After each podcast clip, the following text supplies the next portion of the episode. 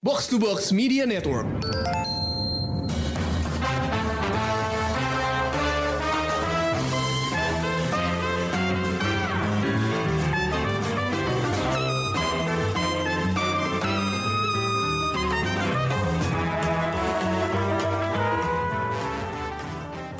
Pendengar Showbox, welcome to another Anglo Review segment. Kali ini kita bakal membahas film action epic spektakuler yang sedang tayang di bioskop XXI yaitu John Wick Chapter 4. Film ini lagi hot banget dan karena gue penggemar John Wick, gue langsung minta teman-teman gue, Krisna dan Rengga, buat nonton film ini supaya kita bisa cepetan review. Tapi dari awal nih, gue udah mau kasih spoiler warning ya, kita nggak bakal nunggu lama-lama buat membahas endingnya. Jadi saran gue, kalau ada yang belum nonton, langsung aja ke XXI terdekat untuk nonton film Chad Stahelski ini. Nah, jadi ini udah spoiler warning ya. Jadi awal udah ada spoiler nih. Jadi benar-benar lo hati-hati banget kalau belum nonton. Um, sebelum kita masuk bahasannya, gue pengen tahu dari Krisna Marengga, apakah sebelum atau sesudah nonton John Wick Chapter 4 ini, lo sempet nonton film-film John Wick yang lain, mungkin untuk merefresh ingatan lo tentang franchise ini? Uh, enggak sih, gue nonton gue enggak sih. Dulu, uh, dulu yang ya dulu pas rilis aja. Oh, jadi lo nggak merevisit uh, film-film sebelumnya ya? Enggak sih, gue. Bahkan setelah gua nonton pun sih. juga enggak? Enggak. enggak sih. Oh, enggak juga ya? Kalau gitu, gue anomali dong. Soalnya oh, gue setelah lagi. tiga jam nonton taksi aksi gila-gilaannya John Wick di film terbaru ini, gue balik ke rumah, langsung pasang John Wick 1 dan gue tonton penuh dari awal. Belum Abis capek itu lu ya? belum capek kayaknya gue. Padahal pas nonton gue capek banget loh. Mana gue nonton siang siang bolong gue lagi puasa kan. Jadi wah itu udah keluar-keluar bioskop gue udah puyeng banget. Tapi Hmm. sampai rumah gue nonton John Wick 1 dan abis itu gue nonton film lain yang naskahnya dibikin sama pencipta karakter John Wick, Derek Kolstad, yaitu Nobody di Netflix. Itu Oh, iya. ceritanya kurang lebih sama sama Mirip. John Wick 1, iya kan? Uh, iya. Eh, ada pria berkeluarga yang kehidupan dan pekerjaannya kelihatan super boring, tapi ternyata dia mantan assassin buat agensi pemerintahan di Amerika Hmm. gitu. Terus Hmm. karena suatu insiden keluar lagi jiwa pembunuhnya gitu. Hmm. Gue nggak tahu kenapa gue setelah nonton John Wick Chapter 4 ini, gue pengen ngulang John Wick pertama dan film ini. Mungkin karena gue terlalu capek, jadi gue pengen sesuatu yang simple, yang nggak Hmm. mikir. Dan ternyata John Wick 1 itu adalah film yang bikin gue nggak mikir gitu. Jadi gue malah ketagihan jadinya. Hmm, hmm, hmm. Terus udah gitu, eh, gue jadi inget gitu ya ceritanya John Wick yang keempat ini itu kan ngelanjutin benar-benar persis di mana John Wick ketiga tuh selesai. Iya. Dia masih dikejar-kejar sama High Table. Sejujurnya, apakah cerita ini masih menarik buat lo atau udah nggak peduli sama ceritanya?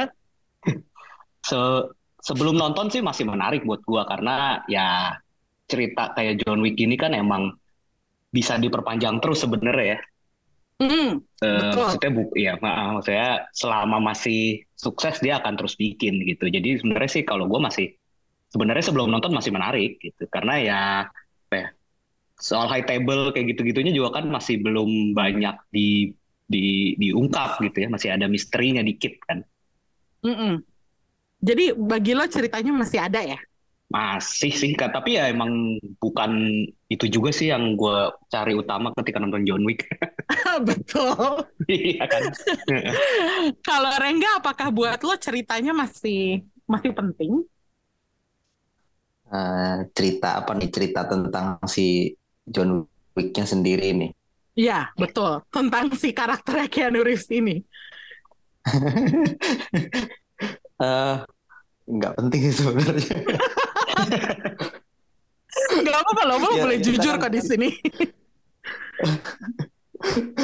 Gak jadi kayak jadi apa ya? eh, kita udah tahu motivasinya dia itu apa. Tapi gue pengen tahu konklusinya aja sih dia akhirnya ngapain gitu loh di sini. Jadi sebenarnya Hmm. penting nggak penting sih Penting gak buat penting gua ya? si si cerita si iya cerita John Wick ya ini gitu. Tapi ya mostly pengen lihat berantemnya sih kita semua tahu lah ya nonton John Wick dapat apa gitu. iya Hmm. Itu yang dicari. Kalau gue ini juga sih maksudnya ya kayak film John Wick kayak John Wick ini kan sebenarnya yang gue tunggu ya villainnya kayak gimana lagi nih yang lawannya dia kayak gimana lagi nih kayak gitu sih uh, temennya kayak gimana lagi nih yang yang belum dikeluarin kayak gitu aja Ya. sebenarnya sih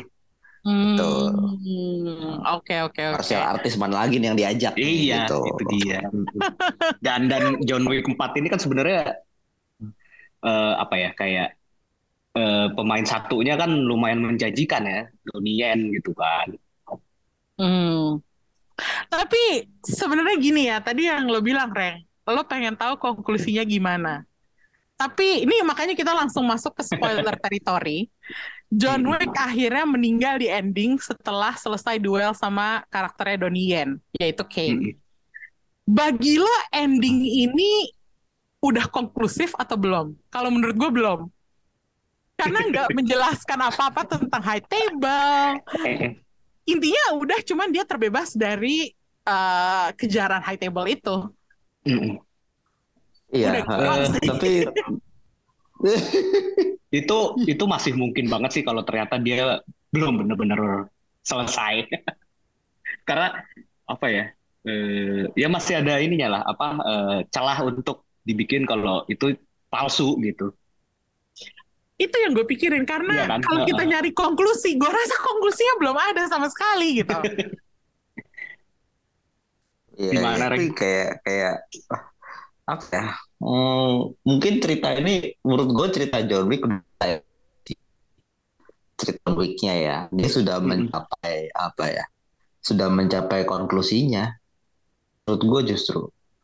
Karena emang sebenarnya dia pengen mati. Iya. Tapi jadi tapi dia pengen mati untuk apa ya? Menuntaskan semuanya gitu. Tapi Jadi apakah tercapai semuanya. sebenarnya dia ngebunuh ngebunuh apa? Jadi Satu, satu, satu, beneran satu, satu. mati. Mati ya cerita John Wick udah selesai gitu. Dia tuh kayak kayak dia udah udah udah dia emang sebenarnya mencari tempat mati aja menurut gua. Tapi dia mati untuk apa ya untuk bukan untuk seseorang ya. Dari dari omong obrolan sama si ininya kan.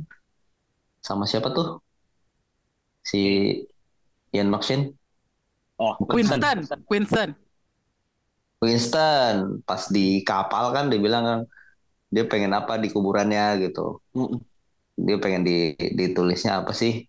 Loving husband. Loving husbandnya. Ah. ya eh, itu sebenarnya dia pengen pengen pengen mati sebenarnya kan. Dari itu dari dari awal dia udah pengen kayak gue pengen mati aja deh gitu. Sebenarnya ya gue nangkepnya. Tapi dia pengen mati untuk untuk sesuatu nih gitu. Akhirnya dia berkorban kan terakhirnya untuk si Ken kan. Karena dia tahu dia udah nggak punya apa-apa lagi di dunia gitu. Sementara dia masih punya anaknya Iya. ya udahlah gitu. Mati aja gitu. Tapi matinya gue pengen mati buat apa ya be- bukan berkesan apa sih istilahnya memberikan makna buat orang lain lah gitu ya udah Hmm. dia berkorban aja buat si Kane ya udah akhirnya gue menurut gue cerita John John Wick udah selesai sih dia udah mendapat apa yang dia mau gitu Hmm. konklusif sih buat gue Kalau buat lo konklusif ya. Ya. Karena kalau buat gue dunianya konklusif sih. masih dunianya masih bisa dieksplor dan nah Itu ya. Nah ini ya kalau menurut gue ada satu apa ya satu pembicaraannya Winston juga yang bikin gue merasa ini ceritanya tuh belum selesai banget adalah karena dia bilang eh lo ngebunuh siapa pun pasti akan diganti dengan cakep cepet gitu. Lo mau Iya. ngebunuh si Marky dia pasti ada udah ada gantinya Mm-mm. gitu. Lo mau ngebunuh siapa pun di dunia ini Mm-mm. Itu hanya akan diganti sampai nggak akan berhenti gitu. Iya. ya nggak sih? Terus Jadi- udah gitu Iya, gue merasa gue merasa kayak berarti John Wick belum belum bisa mati dong karena dia belum selesai ngabisin semua si high table si itu high table. gitu. Jadi menurut gue juga gitu sih. Menurut gue ini dia cuman kayak memalsukan kematiannya gitu. Kayak mungkin ya niatnya biar dia nggak diganggu lagi atau gimana gitu ya nggak diusik lagi cuman ya mungkin beberapa tahun lagi kita akan nonton John Wick kelima di mana mau nggak mau dia harus comeback buat ternyata high table emang harus diselesaikan gitu, dihabisin gitu maksud gue.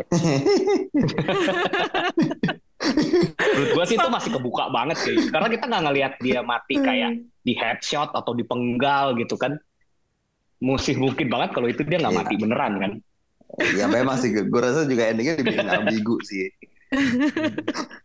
Itu dia yang makanya gue perdebatan ini apakah sudah tuntas atau belum itu kayaknya kita masih harus lihat lagi deh. Soalnya oke memang saat ini John Wick mati emang ya udah itu udah udah nasibnya dia gitu ya. Kalau Iya. menurut gue emang nggak ada cara lain dia harus mati untuk la- untuk lepas dari kejaran high table gitu. Iya. tapi sebenarnya kalau misalnya dia harus mati kenapa lo masih ninggalin sisa-sisa high table yang lain gitu jadi gue masih agak-agak gregetan sama faktor high table-nya itu gitu loh.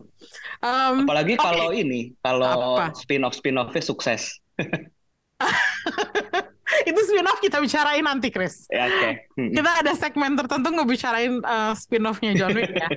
Uh, dan bener juga sih, kayak yang kalian bilang, orang nggak nonton John Wick tuh nyari cerita gitu loh. yang Iya. dicari tuh action gitu. Nah sekarang kita nilai action sequence di John Wick 4.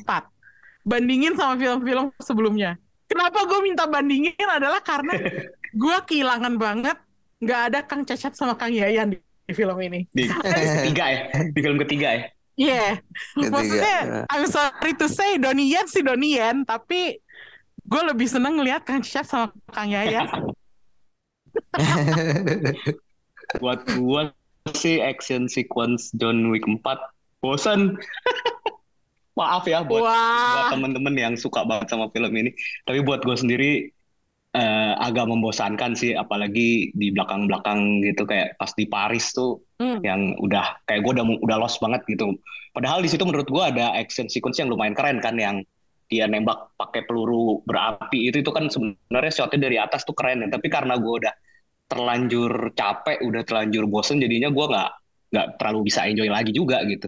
Hmm. Banyak ini sih action sequence yang menurut gue kepanjangan tapi berulang gitu loh Hmm. gitu-gitu aja Betul, gitu terus betul. iya kalau ngomongin Donien juga menurut gua agak agak kurang maksimal memanfaatkan Donien di sini Donnie Yen lebih banyak ngomongnya ya daripada berantemnya ya. iya iya Wah, Agak usah kaget dikasih sih nggak usah dikasih pistol dia mah harusnya. Betul. Em, kalau lo Ren gimana menurut lo? ya itu rada ada juga sih maksudnya orang buta dikasih pistol gitu kan gue tahu dia jago tapi buat apa gitu. Bisa nembak gitu. Eh gue suka sih ininya. Action sequence apa Donian kelihatan banget emang dia apa ya beneran martial artist gitu loh. Berantemnya berantemnya keren. Walaupun dia buta gitu ceritanya. Tadi dikasih lu jadi assassin ya berantem jago. Tapi lu buta gitu dikasih Udah dikasih ya jadi dikasih apa? dikasih limitasi kayak gitu tetap aja berantemnya keren gitu loh. Iya. Gue cukup penikmati sih berantemnya itu. Nggak Eh, dikasih limitasi overpower dia. betul. Abis itu John Wick kalau nggak dikasih dikasih limiter. Nggak ada gitu. Eh, itu tapi justru yang paling gue suka itu bukan eh, pas adegan berantem sama Johnny Donnie sih. Eh, Krisna bener sih kayak berantemnya itu buat gue kepanjangan gue juga bosen sih sebenarnya. Kayak nggak habis-habis aja gitu musuhnya John Wick gitu. Hmm. Eh, satu sekon berantem babi bu babi bu udah jalan. Ada lagi ada lagi ada lagi. Kayak aja nih kayak nggak habis-habis gitu. Kayak main game. Iya kayak main game bener persis gitu. Tapi eh, ada beberapa adegan berantem yang apa action sih action scene yang gue suka banget yang kayak eh, dari atas tuh yang kayak di game. Iya. Ternyata itu beneran si Chad Stahelski-nya beneran terinspirasi dari game gitu ternyata. Hmm. Judulnya apa gitu gue lupa. Game indie. Hmm. Dan persis kayak gitu dari atas gitu gamenya. Itu keren banget. GTA zaman dulu gak sih Betul, iya bener GTA zaman dulu. Gue langsung inget GTA zaman dulu. Pas lihat itu kayak. Cuma ternyata emang ada game yang kayak gitu, persis Iya, game game belum lama gitu. Dan itu Hmm. menurut gue keren banget, view-nya bisa kayak gitu. Dan itu kan Hmm.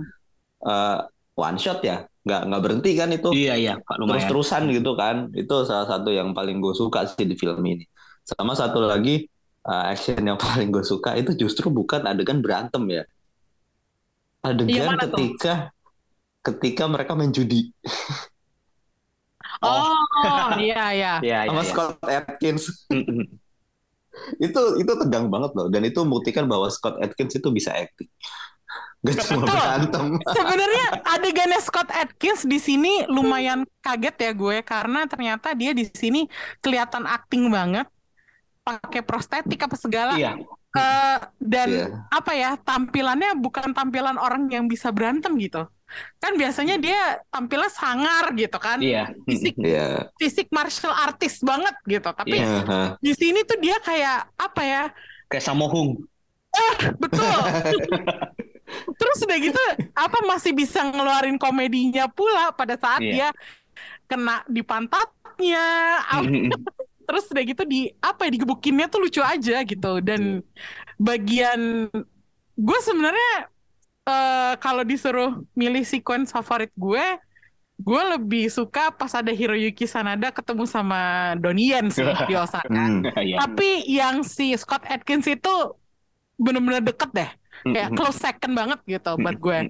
makanya kalau kalau gue bisa bandingin eh, sama film-film sebelumnya pada saat misalnya gitu ya dibandingin film ketiga di mana dia ketemu sama Kang Cecep sama Kang Yayan terus akhirnya ketemu Mark Dacascos itu momentumnya lebih bagus sebenarnya kalau misalnya diperhatikan up-nya ya? karena ah, build up-nya lebih Hmm. lebih efektif gitu Iya. tapi di sini emang lebih banyak adegan kreatifnya kalau kalau dilihat-lihat seperti Iya. yang game tadi. Terus Iya, iya, iya. meskipun meskipun melelahkan ya, gue di sini melihat car chase scene-nya itu lumayan kreatif sih. Yang di Maksudnya Paris ya. yang di Paris emang itu capek banget. Gue nontonnya kayak udah dong, buruan dong gitu.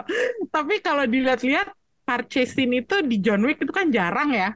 Mereka Ya. kan lebih banyak hand to hand combat Hand to gitu. hand. Iya betul. Nah, Tapi pada Iya. saat mereka menggunakan props kayak eh, mobil itu jadinya sesuatu yang kok ternyata spektakuler juga gitu. Jadi gue kudos banget tuh sama tim stuntnya bisa bikin berbagai macam stunt yang apa ya, yang epic. Jadi ngingetin gue pada saat John Wick stunt sama kuda di film ketiga. gitu.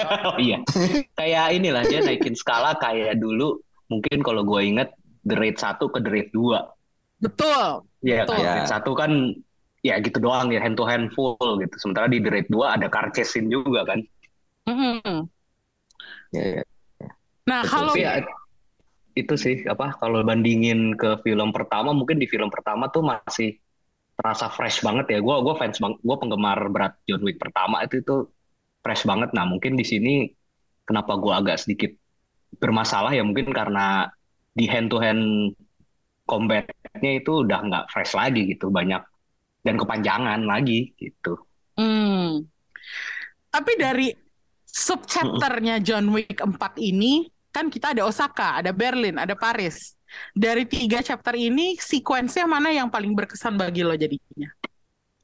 Gue paling suka di Osaka waktu si Akira berantem sama ya, eh, yang badannya gede banget itu. Hmm. Yang Itu keren ditusuk-tusuk sih. ya. Iya.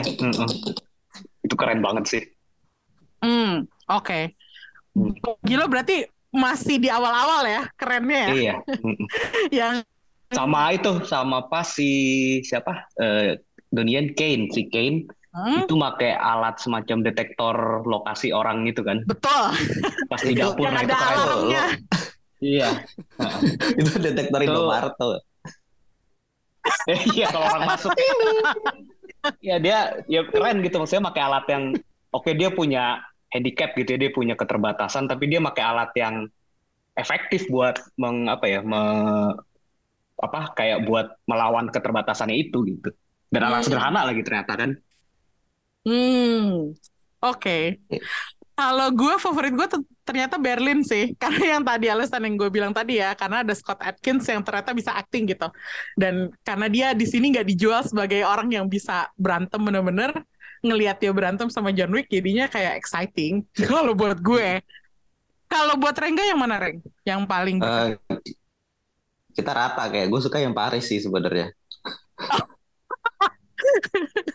walaupun ya walaupun walaupun pas adegan uh, car chase itu gue tidur.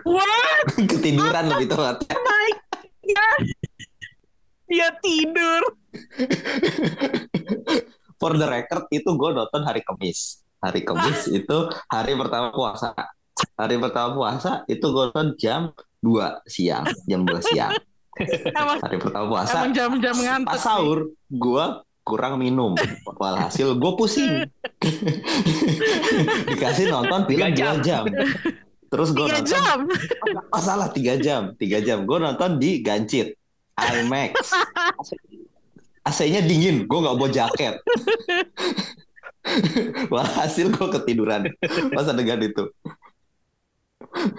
jadi Tapi ya terus jadinya kenapa lo suka wajar, Paris? gue suka pas adegan yang berantem di gedung itu.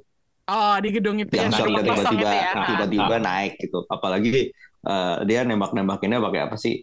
Eh, apa dragon sih? Fire dragon atau apa gitu yang senjatanya bisa kebakar itu loh. Hmm, hmm, hmm. yang shotgun jedar bos. Itu kayak apa ya kayak kayak mantap banget gitu setiap kali nembak. Jedor jedor jedor. Efeknya keren sih. gitu. Tiba-tiba efeknya keren banget gitu. Kita lihat dari gimana first apa third personnya John Wick terus tiba-tiba naik naik naik naik tiba-tiba dari atas gitu. Kita bisa lihat pergerakan John Wick dari dari ruangan ke ruangan sambil dia berantem.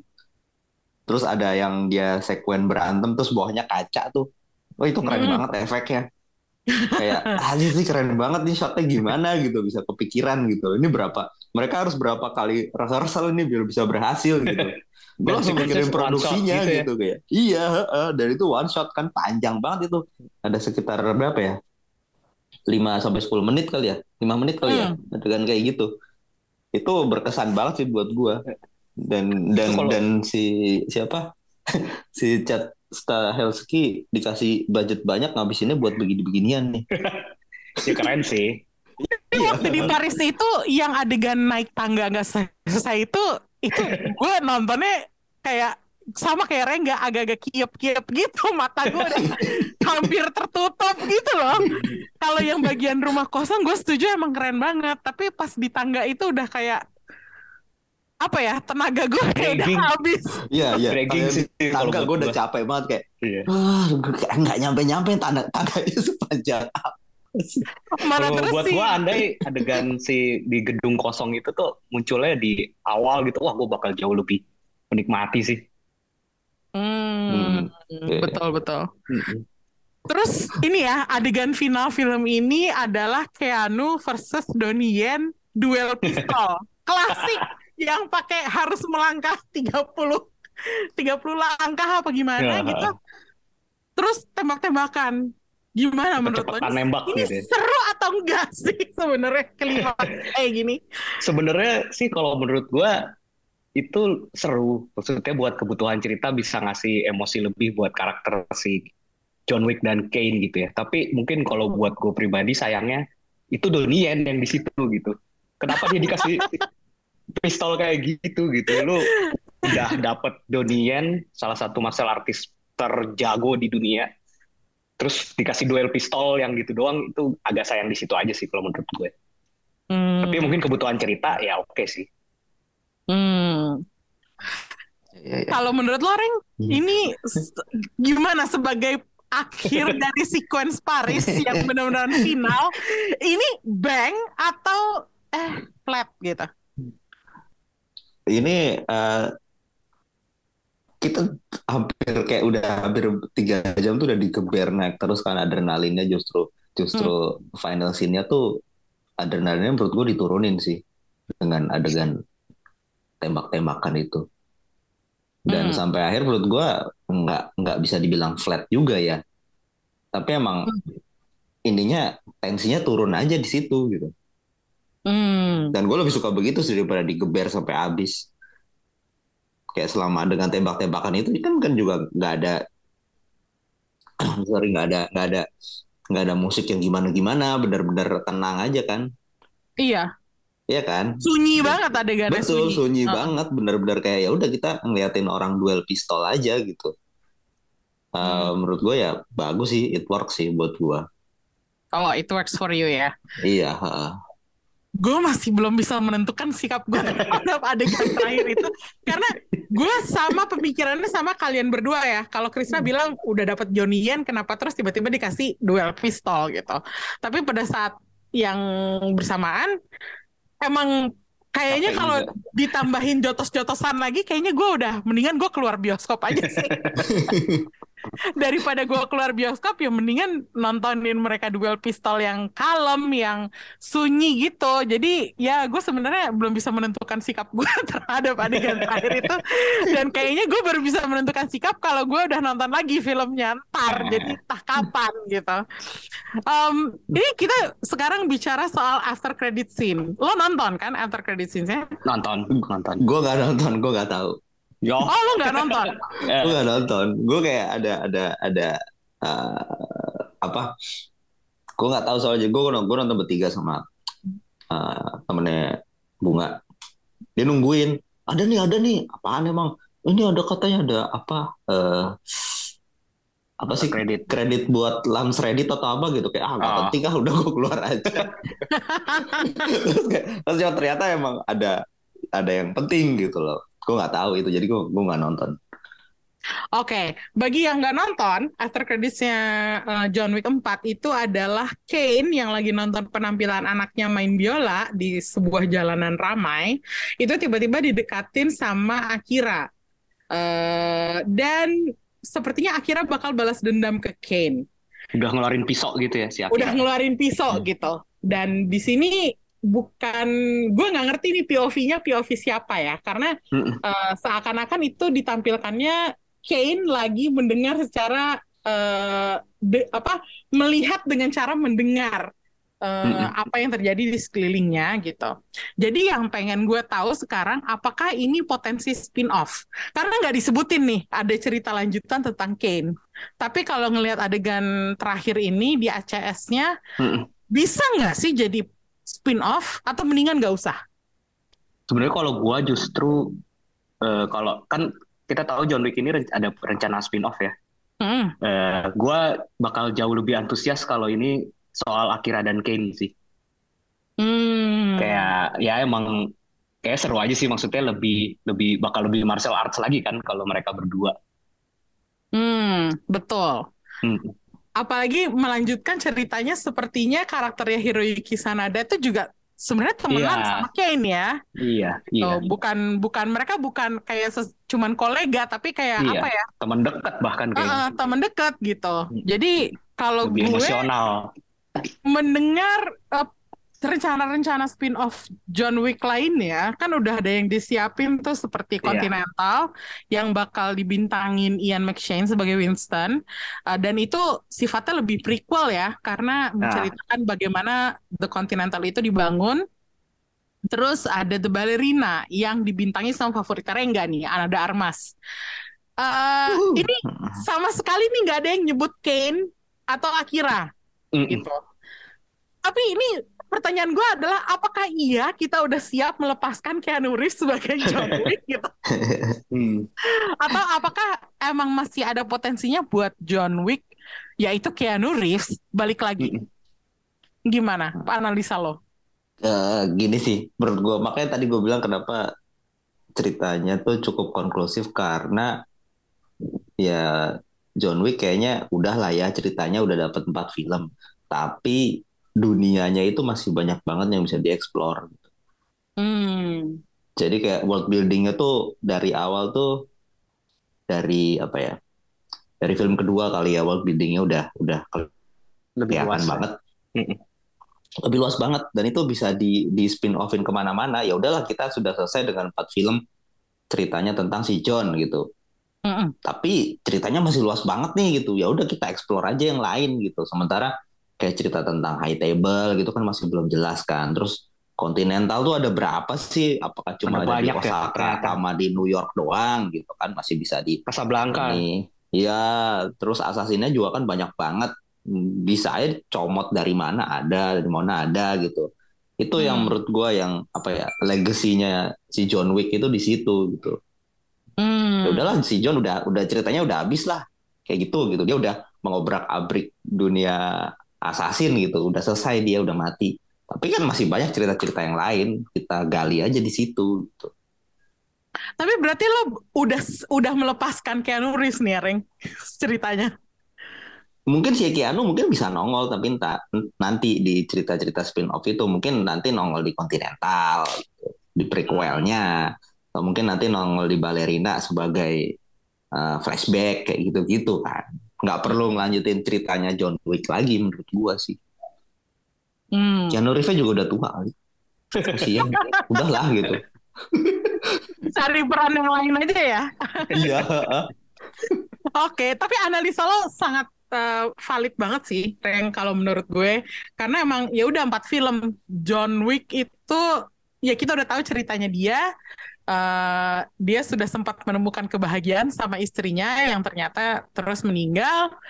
Abis itu dia uh, mungkin udah have got nothing tulus, jadi ya udah emang harusnya dia emang udah menemui akhir hayatnya gitu. Um, tapi kalau Krisna apakah setuju untuk melepaskan John Wick di sini uh, atau gimana? Kalau menurut gue sih mungkin untuk sementara waktu ya. Maksudnya uh, kayak ya ini ngelihat dari sisi bisnisnya juga kali ya. Maksudnya mungkin untuk sementara waktu akan fokus ke spin-off spin-off ini yang uh, kembali John Wick ini belum bisa dipastikan juga gitu. Jadi ngelihat gimana nanti uh, apa ya tanggapan dari penonton terhadap spin-off spin-off ini Ya kalau hmm. menurut gue sih kalau ternyata responsnya cukup positif mungkin kayak nanti ujungnya gitu itu bakal kayak mungkin kayak Avengers gitu si tokoh-tokoh dari spin-off ini bakal bersatu terus John Wick muncul lagi kan mungkin aja kayak gitu sih. Di Avengersin juga. iya, tapi mungkin mungkin untuk sementara waktu kayaknya kita nggak akan ngelihat John Wick dulu sih. Mungkin hmm. untuk periode yang lumayan lama kali ya. Ya fokus ke spin-off spin-off ini sih mungkin. Hmm. Memang pada saat ini belum ada sih film John Wick kelima nggak uh, mm -hmm. ada rencana buat di develop dalam waktu dekat ya. Iya. Jadi kalau misalnya boleh milih spin off mana yang lo pengen paling pengen lihat itu yang mana? Akira dan Rina dong. Beda. Yang, yang mana Rengga? Balerina dong. Iya dong, ballerina. tentu aja ya. Ada apa buat lo tentunya. Kalau balerina lo udah ada denger cerita bocoran apa apa kah? Belum ada sih. Baru baru desas bukan desas desus sih. Baru iya baru gosip bukan gosip. Beritanya baru itu doang belum ada yang baru-baru lagi. Gue sempat dengar soal ya? timeline-nya sih. Oh ya? Timeline-nya itu antara John Wick 3 dan 4 kalau nggak salah.